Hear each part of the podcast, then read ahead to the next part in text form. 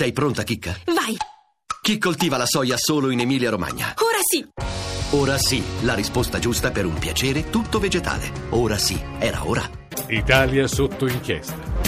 Allora sì, sono le 18.35 minuti e 26 secondi. Buonasera a tutti da Emanuela Falcetti. Questa è Italia sotto inchiesta, questa è RAI Radio 1. Nella prima parte della trasmissione, anzi vi dico subito che siamo su Periscope, su Twitter se volete, se vi va, potete vedere la radio, il dietro le quinte, tutto quello che succede, le, le, le scalette che si compongono e si scompongono a seconda delle notizie, anche in diretta.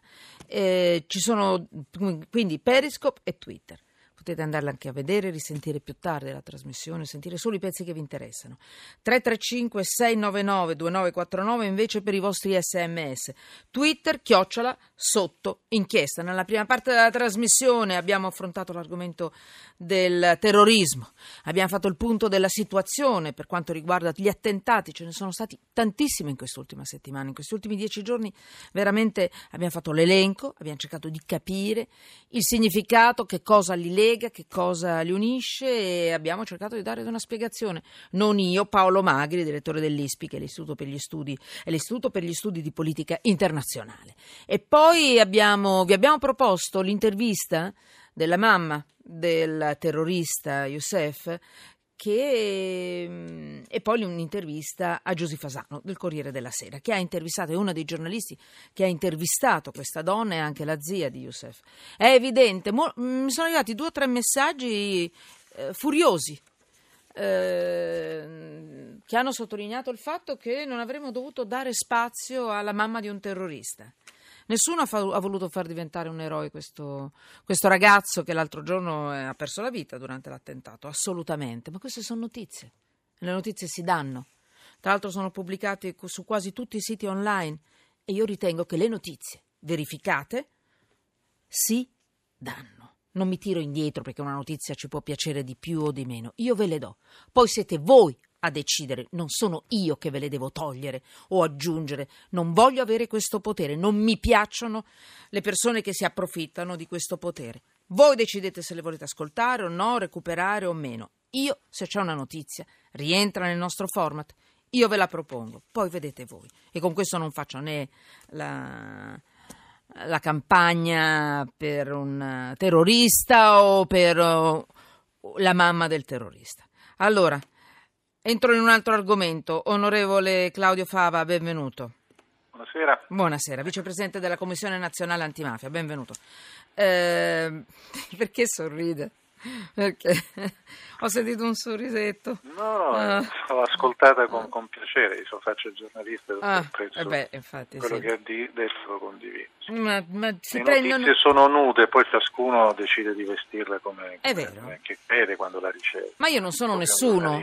non è vestita. Eh, io non sono nessuno per decidere se dare o no una notizia, perché un giorno allora uno mi è simpatico, non do la notizia, o mi è antipatico, cioè, ma non esiste un metodo di... non mi piace non mi piace non... e poi ci lamentiamo delle censure. Entriamo allora in un'altra notizia. Sì. Tra poco ve lo dico perché avete mandato veramente un centinaio di messaggi sulla piccolina, sulla bambina che purtroppo è morta ad Arezzo. Allora, noi l'affrontiamo questa notizia, anche se insomma, queste notizie in genere fanno perdere ascolto, non me ne frega niente. Ne parliamo, cerchiamo di trovare qualcuno che ci aiuti ad affrontare insieme questa notizia e vedremo la cronaca e poi per uscire da da, da questa sensazione di essere soffocati da una notizia così brutta, perché la sua mamma l'ha dimenticata sul seggiolino della sua macchina. Eh, cerchiamo di darvi anche tutte le indicazioni che ci sono oggi, gli aiuti che ci sono oggi, tecnologici, piccoli trucchi, per evitare che inizi questa scia di strage di bambini nei seggiolini eh, per quanto riguarda l'estate. Mm, tutto quello che possiamo fare lo facciamo. Intanto, onorevole Fava. Mi fa impressione dire onorevole, devo dire, nel senso che per me sei sì, un giornalista in effetti da sempre, ma in ogni Lo caso. resto a prescindere. Esatto. Allora, tra poco eh, ci saranno le comunali, le, 9 milioni di, di, di persone come noi alle urne, tutte le sfide di queste amministrative. C'è una notizia che però mi inquieta già da giorni.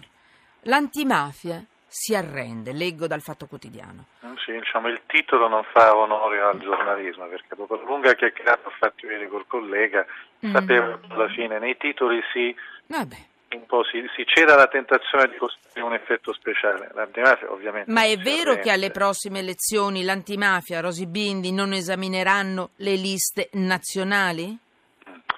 Sì, ma dunque bisogna capire, capire una cosa. Eh. L'antimafia, la Commissione antimafia non esamina le liste, compito nostro, è compito delle prefetture verificare se ci siano casi previsti nella legge Severino di incompatibilità, di ineleggibilità, di incandidabilità. L'antimafia si è data e ha offerto ai partiti un codice di autoregolamentazione che i partiti tutti hanno approvato all'unanimità tre anni fa e a quel punto abbiamo cercato di verificare se i partiti rispettavano questo codice che è un po' più severo di quello che prevede la legge Severino. Per far capirci, la legge Severino per alcuni reati, se sei stato condannato in primo grado, dice che non ti puoi candidare. I partiti hanno detto non ci basta, vogliamo non candidarlo anche se è stato soltanto rinviato a giudizio. Naturalmente è una bella intenzione espressa all'unanimità da tutte le forze politiche e poi eh, nei, nei fatti si è tradotta in qualche passo indietro, in qualche punto di prudenza. Ma è venuta fuori anche un'altra cosa, è che un candidato può essere immacolato, trasparente, limpido, senza rinvio a giudizio, senza eh, processi in corso, allo stesso tempo portare al Consiglio Comunale gli interessi di una famiglia, di una comunità criminale alla quale è legato delle ragioni di, di affinità, di frequentazioni, eccetera. Per cui non basta semplicemente vedere il certificato penale che spesso inganna, bisogna fare di più, bisogna chiamare i prefetti e chiedere che i prefetti eh, ricevano i rapporti di polizia giudiziaria dalle caserme dei carabinieri, dai commissariati locali, incrociare tra loro informazioni, fare uno screening in modo che si sappia se il signor Claudio Fava, candidato a, nel suo comune, pur essendo immacolato dal punto di vista del codice penale, in realtà è uno che frequenta ogni sera la cosca mafiosa. Come se ne esce Claudio Fava a questo punto? Che Visto che, lei questo è, co- lavoro è lo stiamo vicepresidente della facendo, Commissione Nazionale eh, Antimafia. eh, lo eh. stiamo facendo per tutti Lo i comuni che sono stati sciolti per mafia o per tutti i loro. comuni che, Mm, mm. che hanno ricevuto una commissione d'accesso, che sono i comuni diciamo, più esposti e più a rischio. Immaginare di poterlo fare per 5.000 comuni impossibile. italiani è impossibile. È impossibile non solo perché, come ripeto, bisogna anche fare un lavoro di intelligence che va ben oltre il casellario Sì, sì, giudiziario. ho capito. Ma anche il semplice casellario giudiziario in un altro paese, tu clicchi un bottone e sai esattamente qual è la posizione giudiziaria di un, di un candidato. Col tempo si potrà non fare, voi state... Ma non mettendo- noi, è il Mm, ministro, il mm, Ministero mm. di Giustizia, è il governo che deve Non- informatizzare. Che lei sappia, tutti- non si riesce a informatizzare per facilitare questo lavoro, almeno in futuro, per le prossime Ma guardi, generazioni. il lavoro dovrebbe essere fon- fondamentale non tanto per Eh. noi, questo è un lavoro Punto. minimo, ma per il lavoro quotidiano della Esatto. giustizia, perché per un magistrato avere di fronte un signore e sapere se quel signore in quel momento ha un procedimento in corso di tipo diverso da quello per cui stanno indagando, dello stesso tipo, È in una procura distante 500 km, oggi non lo può sapere.